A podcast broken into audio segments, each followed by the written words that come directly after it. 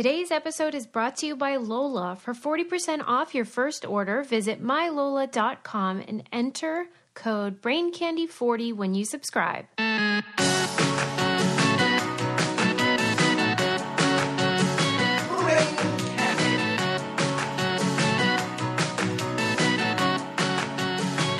Hello! Oh, I don't even have my headphones on yet. Jumping I'm, right in. I'm chomping at the bit. Oh I my don't gosh, care. you're so excited. I'm into it. Episode 191. Super fun. No! yes! Sarah. I could have There said has to be another one that rhymes with 191, up the bum. fire up your gun. No, I don't even believe in See, firearms. that's when you've you've reached like the limit of the rhyming. Okay, okay. I mean, you know what? At 200, I'll, I'll quit. Turkey. I'll quit. Welcome to the show, everyone. It's good to be here. How are you, Sarah? I'm doing well, thank you. Are I'm you? really excited because Women's March is coming up When? this weekend. I know nothing about it. Suze, would I you mean, like we- to go to the Women's March with me this weekend? I'm going with Landon. I hate when you talk about stuff that like is will be in the past by the time this ah, airs. Okay, well, hey, wasn't the Women's March this weekend so much fun? I loved it. It was great. It's so much fun. I felt so empowered. All this is true. I do kind of love about you that like you're not aware of the back end of the show. Well, I mean, I am. I get it, but I feel like one of the joys You're in the of- moment. Yes, is that I, in order to be, uh, in order for this to work the way it does, I always have to give you my honest reaction. So when you ask me, "How's it going?" and what are you excited about or whatevs you asked me, Yeah, I got to give you the honest excited. answer. I can't Yeah. be like, I can't, I can't lie to my peeps. No, and they would sniff that out. Right. They'd You're like, a "Mm," terrible liar. Just like I just did when I was talking about how great the Women's March was. They're like, I don't funny. believe her for a second. Right. I did. Let me read the. Speaking of women, I Yeah. did read the craziest, but not statistics. Uh oh, what? So I already knew this, but then reading it is like, ugh, I Don't hate you hate when that everything. Yeah. All right, let me find it. Um, so when women speak less than 20% of the time in a conversation, like in a mixed gender conversation, Mm-hmm. they are still perceived to be dominating the conversation. Oh conversation. no. Even minimal female speech is seen as too much. Studies have shown that men nearly always interrupt women, and actually, both men and women interrupt women. Oh. And when women speak more, they're perceived as less competent, while men who talk a lot are perceived as more competent. Funny, people are going to think I don't know what the hell I'm doing out there. I was thinking that, like, what do people think of us? We never shut up. Never. now we know people think we're total imbeciles. this thing on? Uh, Can you believe that? I Wow. mean, it's like one of those things where, of course, we can believe it, we live it, yeah. but it's like to see it. This is a s an actual study Mm. that um, I found, and I'm like, oh, that's great news. It reminds me, I, I was reading something about uh, divorces and, and, you know, like you do. Um, and it said the number one re- reason, or one of the, the most common reasons why men cite divorce is, or why women cite divorce is that they feel like they're not heard. And why men cite divorce is that they feel like she's too naggy. So basically, she's talking too much and he's not listening. And that's why. That makes me so sad. Yeah, me too. I'm like, oh, good. So we need to work on communication between genders, basically. I'm so over. See, this is why I'm going to stop being polite. I'm telling Stop you. being polite. Start being real. everybody if you guys are choosing to join us in our new year's no it's not really a new year anymore but our resolution for 2018 um, to stop being polite and to like stand up for injustice and against injustice and, and inequality and like unsafe work conditions etc then i want you to send us videos Yes, please. of when you know just talking to the camera and tell us about a time where you were like no i am not allowing you to interrupt me or no i'm not going to give you a hug doctor right. like that happened to me uh, it was really cool. I went out to lunch with the girls from my cohort at school, and uh, we had just been talking about this the table, and because we had all gone to Disneyland together, and they were asking me about uh, you know this campaign and everything that we're doing to promote this, and um, I said, "Hey, "Remember when we were all in line and there was that creepy guy and he told us where to go stand and he called all of us sweetheart and we all looked at each other. We didn't even have to say anything. We were just like, ugh, like that is the stop being polite, like saying."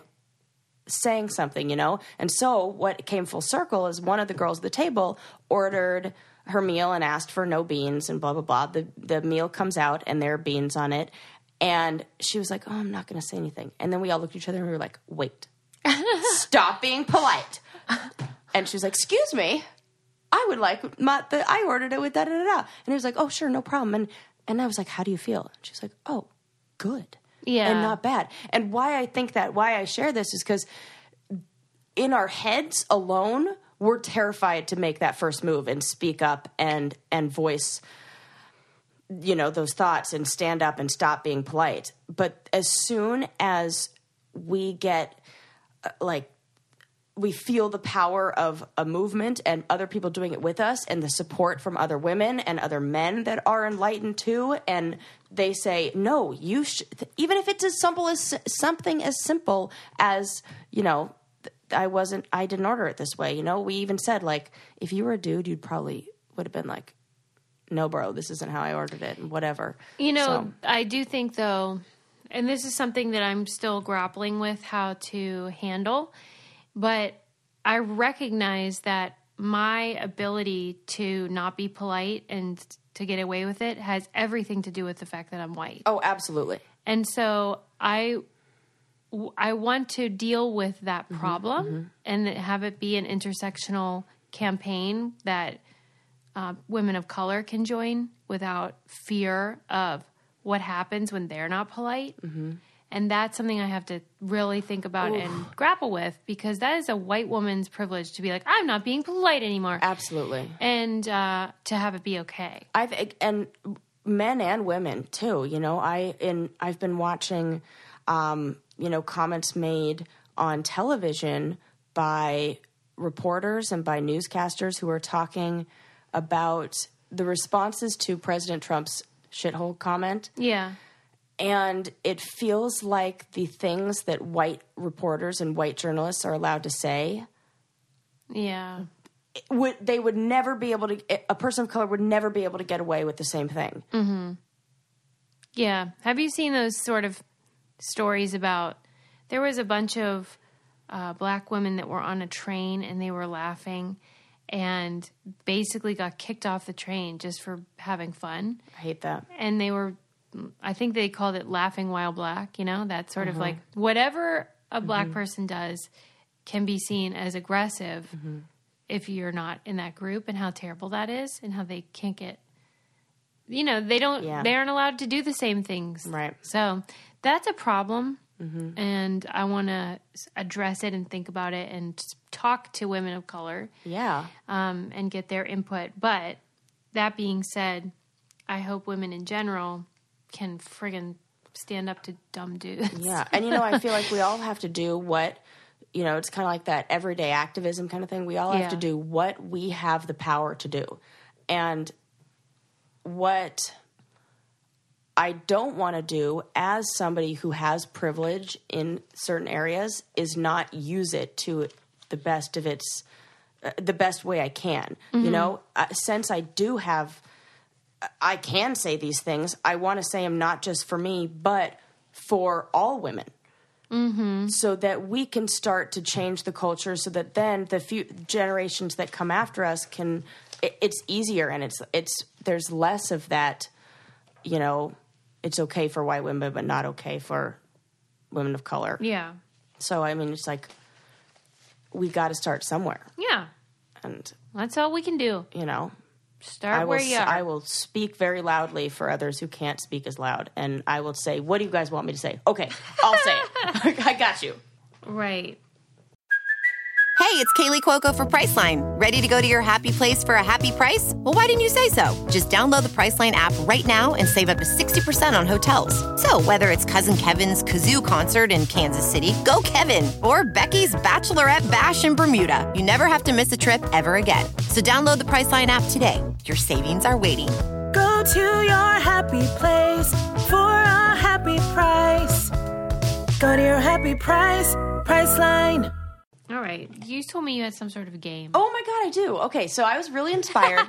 I'm Uh, like, yeah. You said you had some sort of game. I know. We're going to take this, the, we're totally going to change the subject. So I was really inspired by how you have been bringing to the show um, really cool history of common things. yeah. so the other day, Landon was, I don't know what he was doing, but he needed something, a hard surface to write on, and he happened to grab a book that we had on our bookshelf for a million years called The Uncommon History of Common Things. cool. And I was like, let's open this thing up and see what we got going on in here. And I was it your book or his book? I have no idea where it came Must from. Must have been a gift. Yeah. Yeah, or mu- I think it must have been his or something. I don't know. Who knows? But it's at my house. It ended up on my coffee table, and I was like, "This is awesome." Okay. So, first one that I felt like I had to share with you Mm-hmm. that's uncommon history of a common thing that we would love as brain candy uh, brainiacs who love wine is the toast, Mm. and where this isn't part of the game. This is just like fun info. It's fun where fact.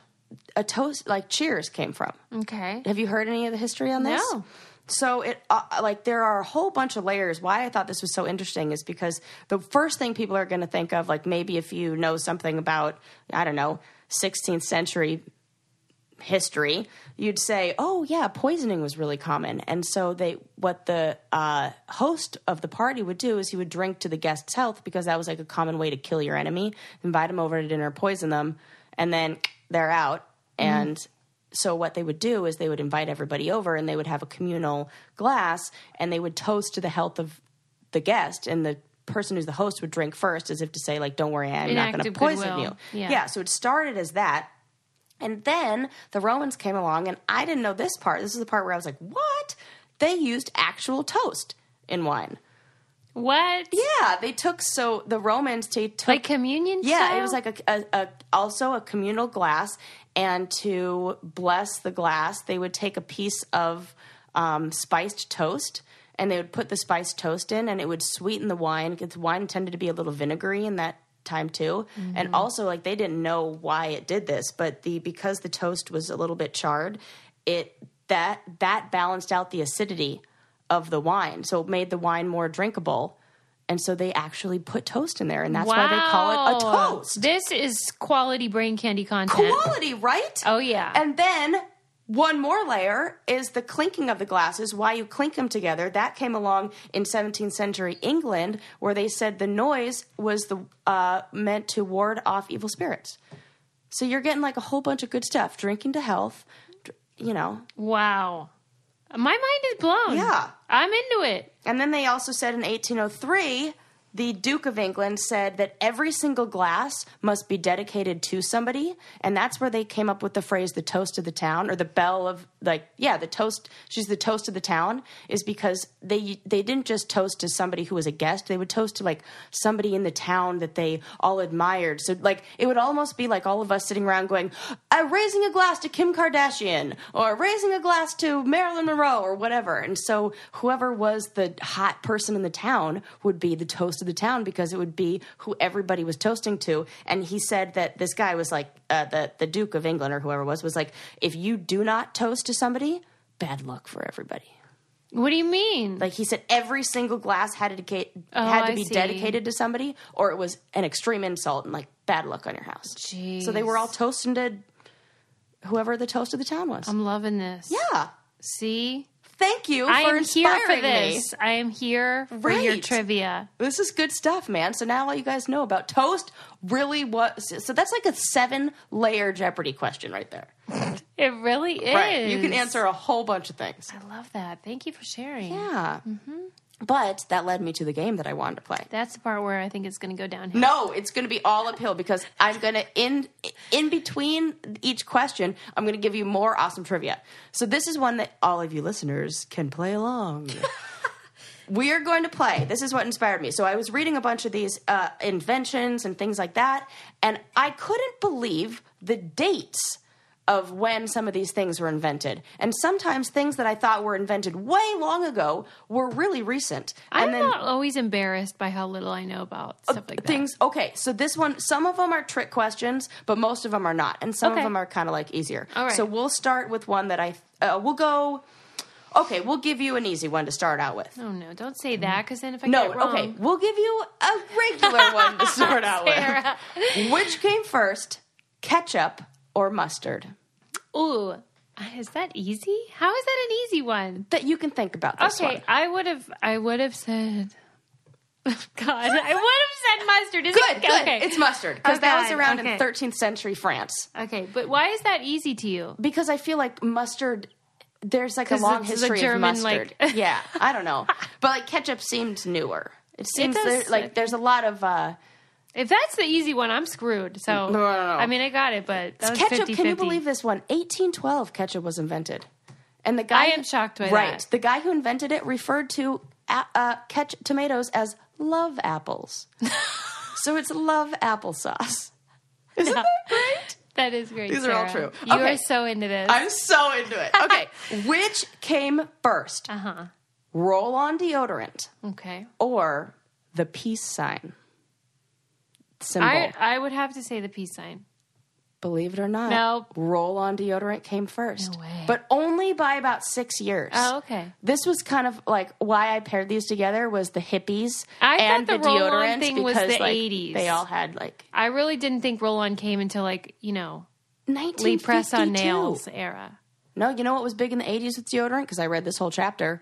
Aerosols. Why did you read the whole chapter? because I read the whole chapter of almost Did you everything. ever you you read the whole damn book? Did you ever use aerosol deodorant? How about this? I never did, but now I do. No, because of the book. No, but that Oh. would be oh. hilarious. I was like, I thought it was like No, it said aerosols were big in the 80s, but then they went away in the 90s because of that whole thing about the car, like the CO2 or whatever. Yes. So I'm maybe they fix that. I don't know. But I'm just be happy I wear deodorant. Okay. I am. Yeah. I am. Come on. 'cause Wait, I have some questions. Oh yeah, though. yeah. Okay, so you're telling me roll on deodorant came in 1952. Yes. Peace sign. Peace sign 1958, and this is an That's interesting story. I would have guessed too. It was created uh, by the Citizens Group of Direct Action Against Nuclear War. And it was invented by a London textile designer. So he came out with this as like a, we're going to put this on fabrics everywhere. And then it was commissioned by this peace group who was anti-nuclear war and then it was printed in a couple papers and it just went nuts and the peace sign went everywhere and originally when the peace sign came out there was a bunch of backlash from farmers who said it just looked like a chicken footprint That's fair. yeah Harsh but fair. yeah That is funny. yeah All right. okay next question All right. All right. All right. which came first color television Uh-huh. or the microwave Color television. no Damn it. the microwave in 1946 the microwave was invented It just wasn't. on accident. By accident or on accident? How do you do something? I don't rem- I always say on. I think it's probably on. but On accident? But then when was it sold? When was it mass produced? The microwave uh, it wasn't mass produced. It was invented in 1946, but it wasn't mass produced until the 1970s. That's when it was Right, available. That's why com- it's the old trickery there. yeah, so it was. These questions are when were they invented? Yeah. I should say Fair. It's a fair question. Fair. Yes. Yeah. Yes. Because it was that was one where I was like, oh, I should probably know the follow up question that she's going to ask. so I made sure to know 1970. But it was uh, used commercially from the 40 from the 19 late uh, 1940s. Are you a big 70s. microwaver? No, I'm a big go to, t- heat my tea up in the microwave and then forget it about it. Or Yeah, it's like every mom too. like my my husband's like, if I could just make a coffee table book of the things you've forgotten in the microwave, it'd great. Doesn't it beep at you though? Yeah, but just once, and then I usually am in Oh, the other room. oh, it keeps to beeping. beep. It's Yeah, incessant. thank- Yeah. yeah, I'm glad, Yeah, that's too. good. That's good. It reminds you. But the guy who invented the microwave was invented accidentally when uh, a scientist who was studying radiation stood in front of some sort of machine, and the chocolate bar in his pocket melted, Oh wow. and he was like, "I think this is a thing." right. Yeah. And there you I go. wonder if he's rich or not. probably not. Why? Okay. Why? Why? Why do you I- guess that he's not? You know what? Maybe he is. Yeah, I hope he is. Well, uh, because my first guess was, well, that wasn't the field he was interested in. But then I feel like if you discover something like the microwave, you probably leave your field of study and pursue what the million dollar idea. Yeah, right. Okay. Okay, here's another easy one. Which Wait, came 1st I'll tell you what else is oh, easy. oh, what's easy? is when you're a healthy person, you want to save some money on your insurance, Yeah. and you use Health IQ. Oh, this is genius. Yes, I'm so into this. Yeah. So if you are guy or gal who is active and healthy and fit, and you're getting, you know, rates on life insurance that you know maybe don't reflect how you know you deserve a little break because you're taking such good care of your body. Yes. Health IQ Like safe came drivers, along. but for your body. Right. It's like that. It's Health IQ saves their customers up to 33% because physically active people have 56% lower risks of heart disease, blah, blah, blah. It's All about the- time we have something like that. Right. It's in fact, it says here like saving money on your car insurance for being a good driver. Oh my god. Sarah, Hello. you figured it out real fast. You have high, not just health IQ, life IQ. Um, but it, it's a pretty cool thing. And they wanted you guys to try it. If you want to learn more and you can get a free quote, go to healthiq.com slash brain candy. And you can see if you qualify, get your free quote at healthiq.com slash brain candy or mention the promo code brain candy when you talk to a health IQ agent. Like if you call them, you can say brain candy and it's like a magical. Oh, that's cool. I think that's a great idea. I do too. I love stuff like that. Yeah, I'm gonna do that. Yeah. See Because what I feel like I'm uh, healthy and I don't go to the doctor a lot. So like, give me a discount, thirty percent. Give me a discount. Hook me up. Yeah. So if you guys try it, let us know because that sounds really cool. Um, any hoodles? Yes. Carry on with your quiz. Okay, I got more. Duh. Which came first, NSYNC or Backstreet Boys? Okay. I Mm-hmm. feel like I should get this. You definitely should. I have no facts to back this up except for the fact that I love NSYNC and that I- they're better than the Backstreet Boys. I agree with that. Okay, good. This Glad is we tough. agree on something. This is tough. Yeah. Okay. See, I keep going back and forth. What- what- what so do you- what is the Backstreet, I think Yeah, that Backstreet has some older members Uh-huh. that are older than NSYNC, so that makes me think NSYNC.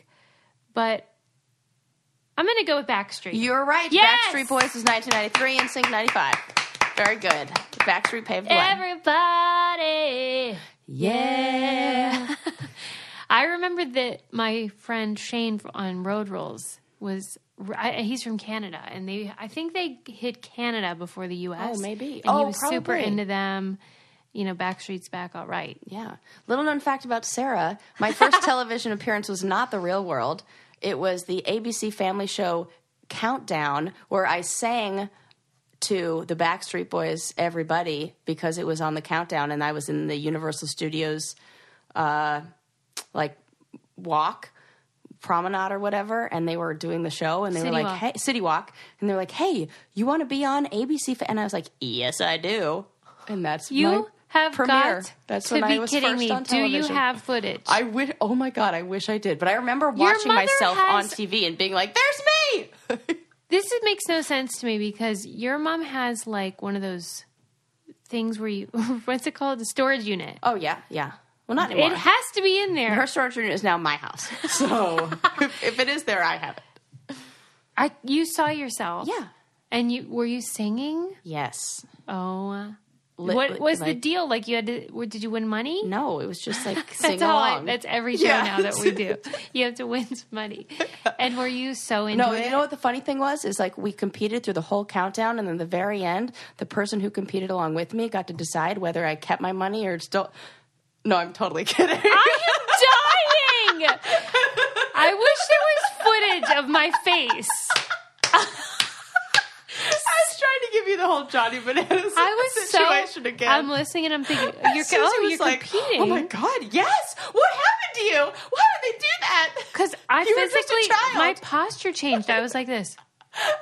like my whole body rose up like a, a phoenix. trick.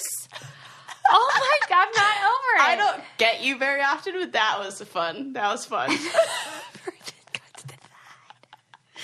The person got to decide if you kept your money. Oh god. oh, okay, God, I'm that's sorry. Really that was funny. great. Do you have any other questions? I do. Oh my god. Come on now. Which came one. first? You did. Oh, you only Two. got, got you got two. a couple. Okay. Which came first? Barbie or Hot Wheels? Okay, I'm gonna go with my gut. Yeah. My first instinct was to say Barbie. It's right. Okay, great. Good job. Barbie came out in 1959, Hot Wheels in 1968. Okay. Uh, which came first, the fax, the invention of the fax machine or the invention of the sewing machine? Oh. This, there's, come on, Sarah. Mm-hmm. It can't be. Yes. What? It's the fax machine. How so? Can you? I. That's what. Okay, this question is what sparked this whole quiz because I said no way. I looked at the date and I said, "Are you kidding me?" when is the sewing machine? Sewing machine, 1846. Yeah. Fax machine, 1842. I know. That's what I, I said. I don't know what you're saying. so. Alexander Bain was his name, and he created the first, first facsimile device in 1842. I think that's right after the invention of the telegraph. So they were able to send information that you could put through one machine. It would read it, and then it would send out the exact same information on a page. You know, somewhere else. Sarah, this is crazy. You can look. I, this one I even did. For I know, but- that, oh no, I think I put the article of the invention of the microwave in our newsletter. I mean, I believe you I based on what you're saying, but I think it's unfair to call that a fax machine. Hey, It really you would should depend. really argue with the people who wrote the common book of uncommon history of common things.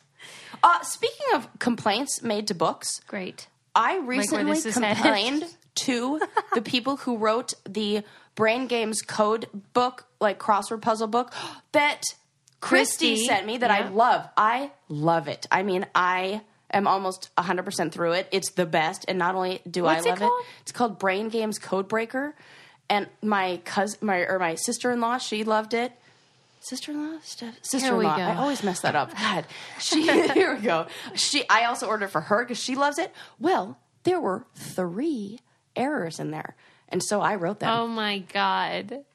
and This is peak nerd. peak nerd. I wrote them with the. Remember when we talked about Trivial Pursuit, and I was like, "You got to Yeah. at least give me like the booster pack."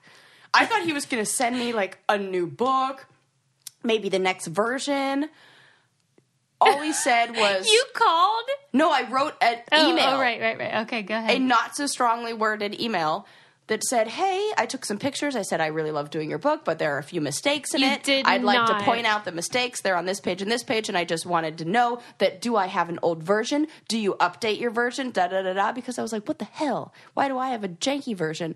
And really, it's just like because every crossword puzzle book has a couple mistakes in it. Whatever. That's what they said? Well, no, that's just what I think now because I pointed out to him and he goes, "Oh, thanks. We'll send that along to our editors for the rewrite." And I was like, "Not even a shout out? Not even like you a- should write back and be like, "What's a gal got to do around here to get a free free sweat?" He wouldn't assume you wanted it because you already have the book. I know, but I feel like it's the right thing to do. Stop being polite, Sarah. I know. I should Just just like, ask give me some free it. stuff. Well, I remember when we were That's in so junior high, we did this like mock Wall Street kind of like betting, th- like you know, pretending to be Wall Street traders or whatever. And some people wrote to the companies, and the companies sent them a bunch of free shit. So I'm like carrying around this idea in the back of my pocket or back of my brain that if I email the right people, maybe it's like more adorable when you're a 13 year old and doing a, a project for school than when you're a 32 year old complaining. Right. Did Nerd. you did you see that video of um Meghan Markle who um at 11 years old saw the commercial that Dawn the dish liquid Uh-huh. had out that was like helping moms keep their hands nice or something Yeah. Uh-huh. for 50 years whatever it was the tagline was moms and it was bo- it bothered her and so she wrote a letter to i think it was procter and gamble that owned them or whatever and they changed the commercial to parents or whatever She should be princess. Right? Queen of everything. i mean she at 11 years old took matters into her own hands I like that. See, adorable when an 11 year old does it. Right. Not so cute at 30 something. right all sarah is is getting more mad Yeah. oh well um okay let's move on unless you have more I got, I got oh my two- god I got two more. Okay, Two okay, more. I'm okay, I'm glad you're into it. yeah Um, which came first, the elevator or the escalator? And I'm gonna go with elevator. you're right. Yeah. Also invented by a woman. Good for her. Yeah. oh, probably only one on our list. Alicia Graves Otis invented the elevator in 1952. The escalator didn't come along until 1959. But really, that's not that far behind. Good point. And It I thought the escal- uh, elevator would have been. We would have had some sort of rudimentary like pulley system, like from. Yeah. Didn't Leonardo da Vinci invent that or something? So you're telling me we had a fax machine, but not an elevator? It- that, that, thank you. And this last one on the list is the one that really I was like, come on. Okay. Which came first? Well, now I just gave away. Which came first, the Swiss Army knife or the paperclip? Oh, and it's the Swiss Army knife. Yes, I wouldn't have guessed that. me neither. I was like, paperclip is pretty simple. Fold a piece of metal into like a couple turns. You know what? Hold things together with it. Yeah, you're right. So is that all it takes? Just like bend? I got to just Was bend it metal into a little though? shape. Eight years, Okay. 1891 to 18. Really, everything exciting happened in the l- later half of the 1800s. We Yeah, it were was a really good doing time. stuff then. Well, I mean, like, we're doing stuff now. You know, I Probably because probably because the Civil War was over and people were like, we had finally had people of color weighing in. Oh man, that's probably it. I hope that's why. Yeah, there was a long history of peanut butter, but I didn't read that one. No way. Yeah, I want to hear about that next time. next maybe. time we can play this again because oh, there are a lot butter. more. So Um, yeah, there you go. I okay. Do you want to hear about how smart people talk about themselves, or uh, You mean a story about me? Yeah. or a town in China that's obsessed with the saxophone? Lisa Simpson, their mascot. Or um or do you want to hear about a way to make your day better? I want to know about the smart people, how smart people talk about themselves. Can I guess that smart people who are actually smart tell talk about how dumb they are, and people who are really dumb talk about how smart they are? Basically. Okay. Yeah, so uh, smart people do know that they're smart. Mm-hmm. You know, a lifetime of being excellent and mm-hmm. things has taught them that. So they know that they're smart, but they don't talk about it. Mm-hmm. Um, they don't have a need to talk about it. Like they don't have to like make a podcast about it and like share everything that they know about the history of the microwave with people. Maybe they don't need to do that. Kind of Our job, though, in daily life, I don't know. Okay, that's true. But this was the article was written in response to the tweets recently by Trump, who said he's a very stable genius. And You know, like he's like real smart. like real smart. Um, and so they were, you know, sort of exploring the idea, like how do actual smart people talk about themselves? and uh, yeah, they don't, and they do. They also know what they're not good at. They know where Yes. their intellect is limited, Totally. and that is helpful. And then they described something called the Dunning Kruger effect, which is when you're isolated in a bubble, you tend to uh, exaggerate in your own mind how impressive you are. wow. That sounds like somebody. Yeah. So That sounds like a lot of people. Actually. it actually sounds like a lot of Yeah. people. Are you thinking Oh of? my gosh! Yes, it does. And the people that I'm thinking us of like being are people that we have compared to our president, actually. Yeah. It's like being like you know the smartest sixth grader in kindergarten. We're like, okay, congratulations. I just I thought it was interesting. It was in the Atlantic. I'll put it in the newsletter. Oh, yeah, I like that one. because it was a long or it wasn't that long but it, there was more information than i'm sharing um, and it is something to think about because this particular writer had been interviewing brilliant people his or her whole life did you see the uh, david letterman show yet on netflix no, he I feel interviewed like I- obama I, oh my god, I've been wanting to catch that. you should that. watch it Yeah, it was really good and uh, you know i think obama's quite bright Yes. whether or not um, you agree with his politics i think a lot of people would acknowledge that he's a smart guy yeah. and it was interesting to watch those two talk without like the time limitations that usually you would have had with a Letterman interview. Yeah, It was really good. I think what I like that Obama does is I feel like um, he takes time to he thinks before he speaks. I like that too. I don't do especially that. in my presidents. Yeah, right. yes, thank you. I But like there's that. a real like.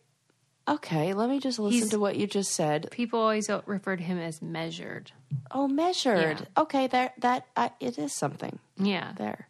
I mean, If you're at a cocktail party, though, I would prefer the guy that's Oh, not yeah, measured. Of course, of course. But in terms of my politicians, I do like a little bit of discernment there. Yeah. Um, but you, you would like the interview. It was really good. I would. You know what else is really good? What? Lola. Oh, it sure is. If you're a lady Yeah. and you Which you probably are if you're listening to it. right, Yeah. let's be honest. And you want to know what is going into your body. Lola is fantastic. They have what is the actual I always used to call them well, I guess they're feminine care products. Yes. That's the phrase, right? Yes. And so they're a subscription service, but they are all organic products. This is great. So it's not all that toxic chemically stuff that you don't know what's going in you with the other stuff. Right. And it's super convenient. It's shipped to your door. You never have to worry about do I have them, do I not? Nobody wants to make that run when it's an emergency at 11:30 at night. Yes. And they're super effective. I love them and I I really recommend the product. It's not like, oh, these are the foo foo Uh-huh. organic kind that don't Uh-huh. work. They Yeah, really yeah. do the job for me. And um, you can get a bargain if you go to lola.com. That's L O L A.com and use promo code BrainCandy40 for 40% off your first order. And that's a great deal. And it'll come right to your door, and you'll get this wonderful product that you'll love and you'll never turn back. Yeah, there you go. Easy. Lola.com. One less thing to think about. Right. Good point, Period. Sarah. Good one. Brain Candy 40 for that 40% off deal. Um, I have somebody on the show today that I think fits into what we were talking about earlier of our mission about stop being polite. Yes. And she is an author who, her, name is Victoria Namkung, and she wrote a book called These Violent Delights. And, she, you know, how long it takes to write a book. She started it years ago.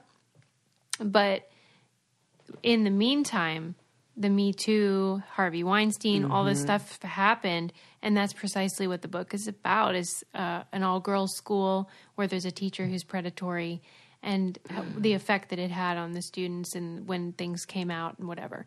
And Well, it just good- happened to it's a good story. coincide with what's going on in our world right now with women coming forward with allegations against mostly famous men, I'm sure, and also not famous men that we don't hear about. And um, I think the conversation is so fascinating. And the ways that being a victim of a predator, the consequences on the victim are dif- very different. Some people, Yeah. you know, it's just a Oh blip God, on their yes. radar, and for some people, it, it's devastating. Yeah. Ends everything. Yeah, and so she does such a great job of describing that. And she's not writing from a personal experience, she's just a really gifted writer.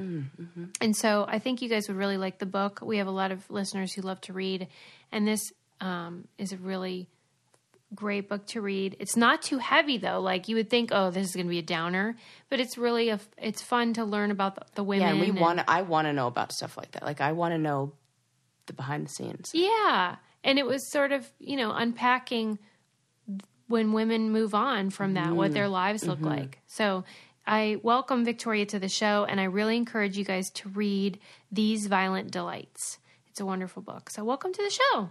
Thank you so much. I want everyone to know about your book, These Violent Delights. If you're watching the video, you can see, but um, it's so good. I've already been singing your praises, as you know. I'm fascinated by how timely it is, of course. Tell Yes. the listener what the premise is.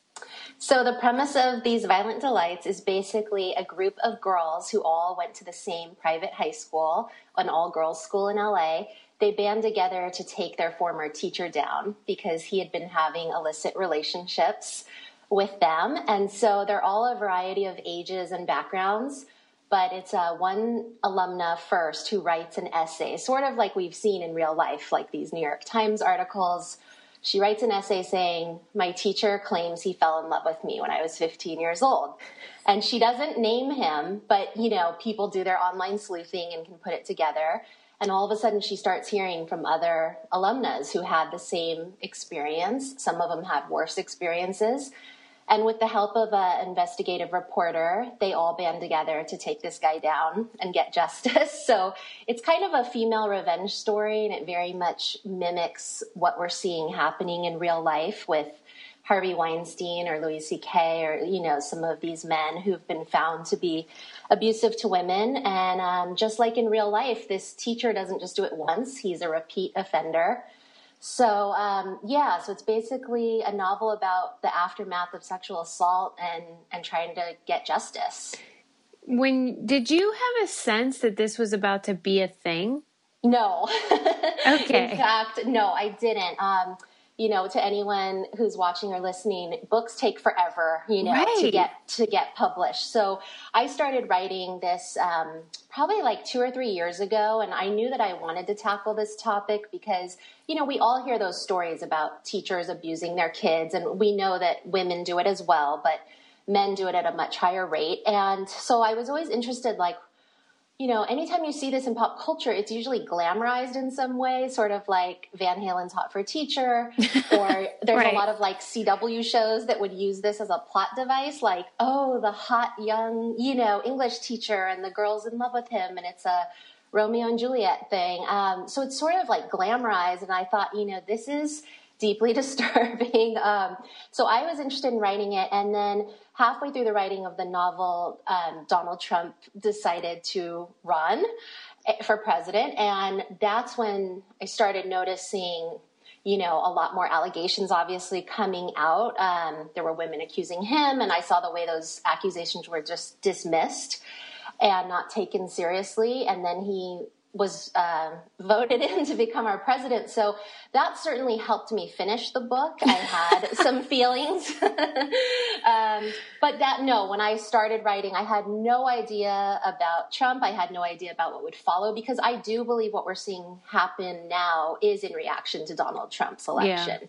Um, just the same way people say, oh, well, you know, you had eight years of Obama, so that's why we have Trump, you know, meaning we got a little too progressive, so now it has to swing to the other side. Well, I think on the same token, electing someone who was caught on video saying grab him by the pussy, that is why we had the Women's March. Right. So I do believe that the Women's March then led to this sort of confidence of more women coming forward and starting to be believed for the first time. Well, and the it fits right in with um, our New Year's resolution on the Brain Candy podcast is to stop being polite. That's sort of our new motto Right. because we've heard that so much because we're attached to reality TV, but that phrase has always been used about like encouraging crude behavior on television. Yes. But we are like repurposing it to be about, you know, not putting up with this nonsense. And Exactly. I really loved your book for that reason because it's about these women who are like, you know what? I'm not going to put up with this. And there's different effects and consequences for, sure. for that behavior. Whenever you were, well, I asked you before when we spoke about how you chose to write the chapters in different voices. Yes. Yes. And, and what was your intention behind that? Well, you know, when you read novels, you know, there's so many types of books out there. And I really love contemporary fiction. It just, you know, it's, I'm very, I'm a journalist by, you know, trade. That's my day job. And so, um, I really wanted to do something that felt very real and very now. And I also felt like this was a good opportunity to maybe have some diverse characters because a lot of times when you think about a privileged private school, you think, oh, it's going to be all white girls. But that's not the case in LA. If you look at any of the private schools, they're very diverse ethnically. And there's also scholarship programs and things. So sometimes there is a little bit of financial diversity as well. And so I wanted to show that this type of experience can happen to any kind of woman. Just because you live in a nice neighborhood or you go to a nice school does not mean you're immune. So I thought by alternating chapters and like changing the point of view, it would give the reader just that closer feeling to the character. Because when someone's writing, you know, in the first person, it definitely feels more intimate than a third person, like, you know, narrator, you know, unnamed narrator. Um, so yeah, I really enjoyed getting to write from all of their different voices, and I think even though they have a lot in common, they they all come with their separate baggage and separate, you know, family experiences and different cultures. Like one of the characters is the daughter of Mexican immigrants, and in her home, you cannot even talk about tampons, let alone sex, or let alone I made out with my teacher by accident. um, Right. so yeah, like she's going to have a very different experience than somebody who comes from, you know, very like young progressive, you know, Santa Monica parents who have been taking their kids to protest their whole lives, you know. So, yeah, um, I really enjoyed getting to work with all these different characters. I think I was it, so It gives a good feel. It- Thank you. It was such an effective way to do it because the reader got to be close to all of them equally. right. And that was so good. And I liked how you said that it sort of provided distance for you as well. Because Yes. This wasn't meant to be about you, but the reader Exactly. can make that mistake sometimes. Yeah, my first novel was a first person, um, and the protagonist was a half Korean, half white girl who looks a lot like me. and so I think a lot of people read that as my diary, even though that's not the case, you know. And this is a common thing that happens to women in publishing. They anything you write that's like domestic or related to like the inner life of a woman, you know, people just think, oh, that's just her diary, her autobiography, Right. Um, because they can't give us credit that we could actually formulate, you know, a plot and a whole Right. story. And so, yeah, this time I thought, you know, even if I'm going to write in first person, like I want to have multiple protagonists. I didn't want, even though there is one character, Karen, who is part Korean, she's nothing like me. She's 22. She's, you know, um, very serious, very uptight. Um, you know, she's suffering from like an eating disorder. There's a lot of things going on with her. But um, yeah, so it did give a little distance. And I also have a character who's a journalist. But again, she does totally different journalism than I do, and she's a very serious person as well. So, yeah, it did feel a little bit easier, like I could step back and uh, not have that fear that someone's going to just think it's just one girl's story or one person's story. Yeah, it's kind of everybody's story. I just loved it in, as well. It just served the story so well because when you have a situation like this, there are so many different experiences. Not everybody's that's Yeah. been abused or preyed upon has the same feelings even about it. It's so true. I mean, that's the thing. And we see the different women. Some are doing fine. And like one, the character Sasha, is not doing fine because she had already suffered a lot of abuse in childhood. And then she has this affair with her teacher, which I hate to even call it an affair because it's a crime. But, you know, um, like high school teenage girls that willingly comply with teachers, it's a very gray area because a lot of these women, um, sometimes they've been complicit in like flirting and, you know, maybe being, um, getting a little in over their heads. Maybe they wanted to do the flirting, but they didn't want to have contact. Well, it doesn't matter because it's all illegal. So it doesn't really matter how provocative a teenage girl is. It's the teacher's job to know where that line is and to not cross it. So that's the thing. I get a lot, some pushback sometimes where people say, well, in my high school, you know, this girl was so flirtatious and she would leave notes for the teacher and she would say she wanted, you know, she had a crush on him.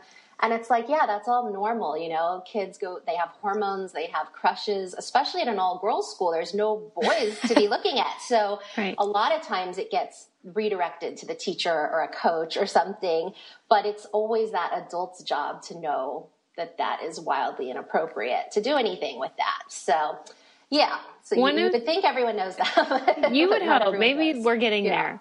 But Yeah. the I was curious and I asked you before, but I wanted to hear again about the the the teacher in question and Yes. how there's this co- this thing that comes up a couple times about the fact that he said he felt like these women were seducing him like Yes. as you're saying Yes. and I wonder, do you think that that character or these men in real life believe that in their heart? Yeah, I think there's like true predators who get into these positions, like whether it's in church or in, um, you know, Boy Scouts or whatever it is, some authority figure. They get in on purpose because they want access and they are truly like sick individuals, you know? Yeah. I, I think there's another group who do this who, where it's more of an opportunistic crime where, yeah, they do see a girl who's maybe holding the glance a little long or they, they think they have this sort of chance or this in to see where that could go.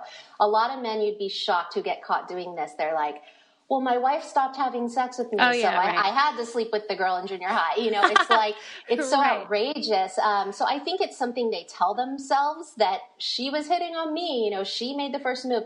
It's very common for perpetrators of crimes to position themselves as victims. Like I just noticed that over and over and over. So it's very rare you have a guy who just says, you know what, I took full advantage and that's why I got into teaching because I have a huge ego and I'm a sociopath. Like people, people don't usually admit those things. So right, maybe um, even to themselves. exactly. So I think the teacher in the book, like he, maybe he does believe that, but if you notice, he also has his pattern where he kind of test them by putting like his hand on their knee and if they don't jump and run away and freak out that's kind of how he knows he can go a little farther next time, or he'll tell them that they're as special and unique as a rare rose. And so, you know, when I see that like he's repeating those lines, you know, in my mind, he is a predator. He is somebody who's setting out to do yeah, this grooming on purpose. Them. Yeah, absolutely.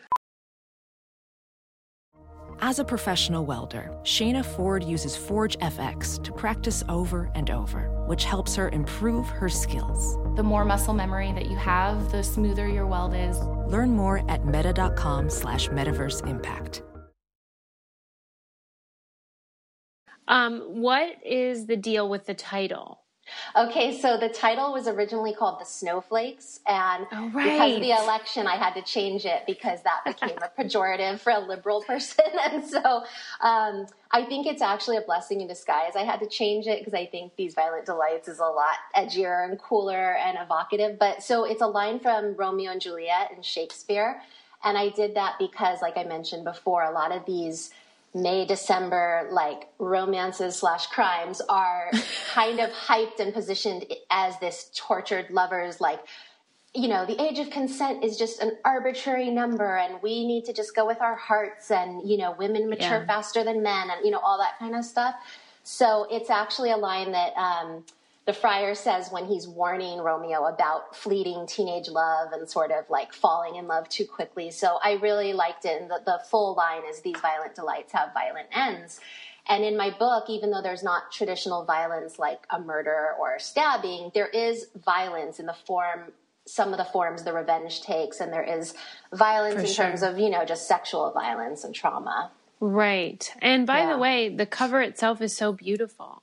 It is. Um, there's an artist named Kimberly Brooks who's based here in LA, and she, I saw a painting of hers that was those roses, and she was so gracious to let me use the roses that for the cover. So nice. Yeah. And then um, my cover designer, whose name is Sarah, she was the one that did the black background, and, you know, she just made it look so kind of um, dark. Like you want to know what the violent exactly, delights are. Exactly. Yeah. So I think, yeah, the cover really fit. And a lot of people said they bought the book just because of the cover. So I was, yeah, thrilled. That's a good that. sign. It is. are you sick of it, the discussion? Like, are you burned out? Yeah, I mean, I'm starting to get to a point where, you know, I don't think I'll ever be sick of like fighting for justice for women. That's something, you know, I've cared about my entire life and my parents care deeply about. Um, but yeah, it's it's I'm getting tired of kind of the the blowback or like like I heard yesterday someone said, you know, it really does feel like a witch hunt atmosphere. You know, this guy said that to me and I you know, someone like, said that to your face? Oh yeah, yeah, people say stuff like that all the time. Yeah.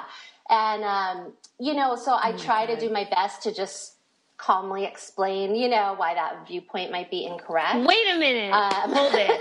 Somebody said that to you and you're talking about your book? Yes. Yes. I've had a couple guys, even at book events, say to me that they wish their teacher nope. molested them. No, no. yeah, yeah, you'd be shocked. And I mean, this is even comes from like very liberal LA, you know, guys who are supposedly woke or, you know, whatever you want to call it. Um, what the heck do you say to that? Yeah, I mean, all I can say is like, you know, I think it obviously comes from like gender structure. Like we're supposed to encourage, you know, encourage boys to just like get out there and, you know, have as many, you know, encounters as you can have. And you're supposed to be macho and whatever. And obviously, you know, um, everyone suffers like with that sort of attitude. But yeah, I was very surprised how many guys say that or they say like they wished for that, you know, in high school. And I think that's normal. The same way like girls have crushes on teachers. I think it's normal that a totally. boy would be attracted to his teacher and he's very hormonal and all that. Yeah. But I think, yeah, what I usually say is, oh, well, during the research of this book, I was devastated to find out that boys suffer the exact same lasting effects in terms of PTSD, higher drug and alcohol use, higher suicide rates. Um, there's many men who are like coming out now and talking about their own stories of abuse and and some of them are abused by women and so yeah it is something i hope that that shifts and changes i think Yeah. most people know like it's not a good idea to sleep with your teacher under any circumstance but you know i don't know maybe guys they're just saying that because they feel uncomfortable about the subject matter and so they they in turn say something like that i mean nobody like super close to me has said that but yeah, Yeah. like a couple of people have just said that or strangers or i meet somebody and they say what's your book about and then i tell them and then that's the next thing they say to me Oh God, Yeah, that's so- disappointing. but i know I mean, I guess it's not Yeah. surprising.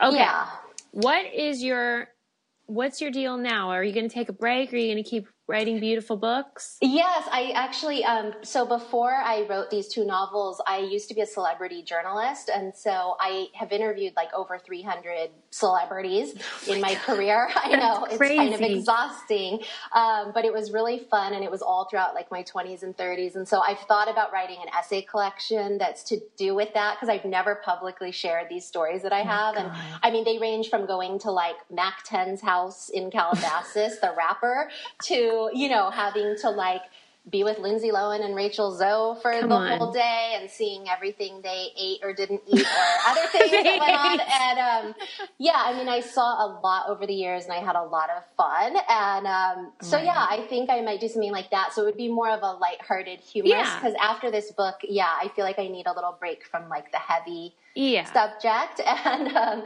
yeah, and I'm still writing. I just recently did a piece for the New York Times on Korean breakdancers in Seoul. That's And, uh, awesome. yeah, so like I really enjoy just doing articles because that's a much easier, quicker experience than writing a book, obviously. Yeah. So yeah, I think I need to take a little time off from the heavy novel, but um, but yeah, I plan to write books as long as I can. So I hope that this is just the second of many to come Yeah. in the future. Yeah. I hope so too, and because it's really beautiful, and I'm sure it was draining or you know, Yeah. whatever. But we're thankful. Oh, I'm so glad. Yeah, the best part is when it's done and then you just can share it with people like you and your audience. And, you know, I, women have really championed this book. I mean, it's mainly women who buy and read this book. Yeah. And I wish more men would read it, but, um, you know, I think it's a great start. And there's a lot of, like, I got contacted by a very religious evangelical Christian woman who wrote to me and she said, um, I never thought about these issues and I want to spend the rest of my life now seeking justice for girls. And I was like so blown Whoa. away by that. Yeah, just totally shocked. So just that note alone was sort of like worth all of Heck it, you know? yeah, that is Yeah. really encouraging and Yeah, shocking. I think it's good. Sho- very shocking. so I think you know the Me Too climate right now and this environment we're in. It's kind of the perfect timing for my book. I think people are now ready to address these kinds of issues. So Yeah, I'm, I know yeah, very are. hopeful. Yeah, yeah. Well, thank you so much. Keep I up the good appreciate it. work. Thank you so much, Susie. Take good care. Okay, you too. Bye.